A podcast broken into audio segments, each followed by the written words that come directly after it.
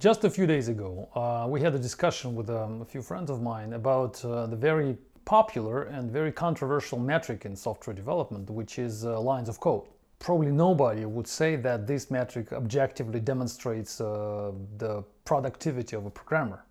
Actually, everybody who you may ask about that, every author, every um, computer scientist, or every businessman who is real somehow connected to software development business, they would all say that um, measuring programmers' performance by the amount of lines of code they write is not really a reasonable way to, to, to measure performance, because um, there will be many many things go after this because. For example, because they will say that good programmers uh, tend to write shorter code, while uh, junior programmers and not so mature programmers, they tend to write longer code, and so on and so forth. Somebody will say that uh, better code in general is shorter than, than, than longer. So shorter code is better, longer code is, is worse, and so on and so forth.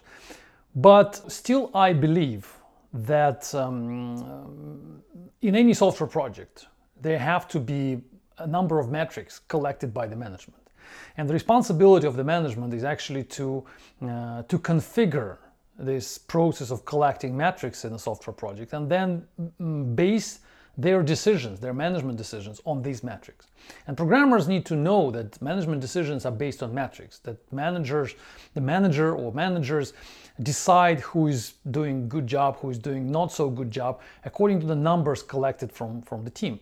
And among other numbers, which probably your team is collecting too, I don't know which numbers you collect, but you have to somehow, you have to objectively understand what's going on according to metrics. And one of those metrics, I think, should be lines of code. What kind of decisions you will make based on this specific metric? That's a separate story. That's probably a, a, a longer discussion, not for a short video. But I can tell you one thing.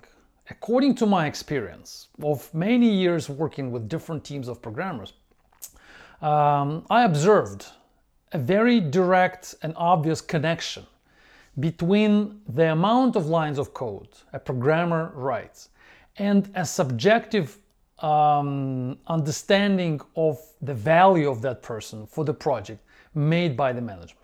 By the end of the year, for example, if you look at all programmers in your team, let's say you have ten people, and you rank them by the amount, by the number of lines of code they wrote, they contributed to the repository. Not wrote, but contributed, so, you know, merged into repository.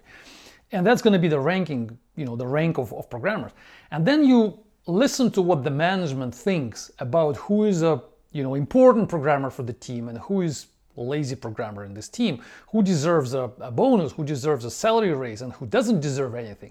Then, according to my experience, in all cases, in all situations I've seen, that's going to be a direct connection.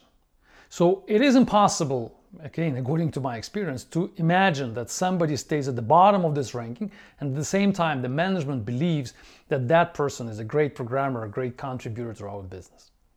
So put all the reasons aside. I mean, you can tell me, of course, that good programmers, they write more optimal code, they write less lines of code, and so on and so forth. That's all true. I'm not gonna disagree with that.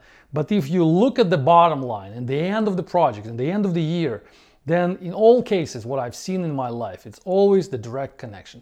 So my point is that calculate this number, calculate this metric, and look at this metric, and pay attention to how many lines your programmers write, and then make your decisions. I will not guarantee you that your decision will be, you know, will be aligned with the uh, with the numbers you're going to collect, but um, just look at it. Just look at what what's going to be the connection, and make make it make your decision for yourself. Of course, maybe it's not a good idea to declare that to the team and say that we're going to judge you by this number, and we're going to give the, the bonus to the person who writes most lines of code and the largest amount of lines of code. Probably this is not a good idea.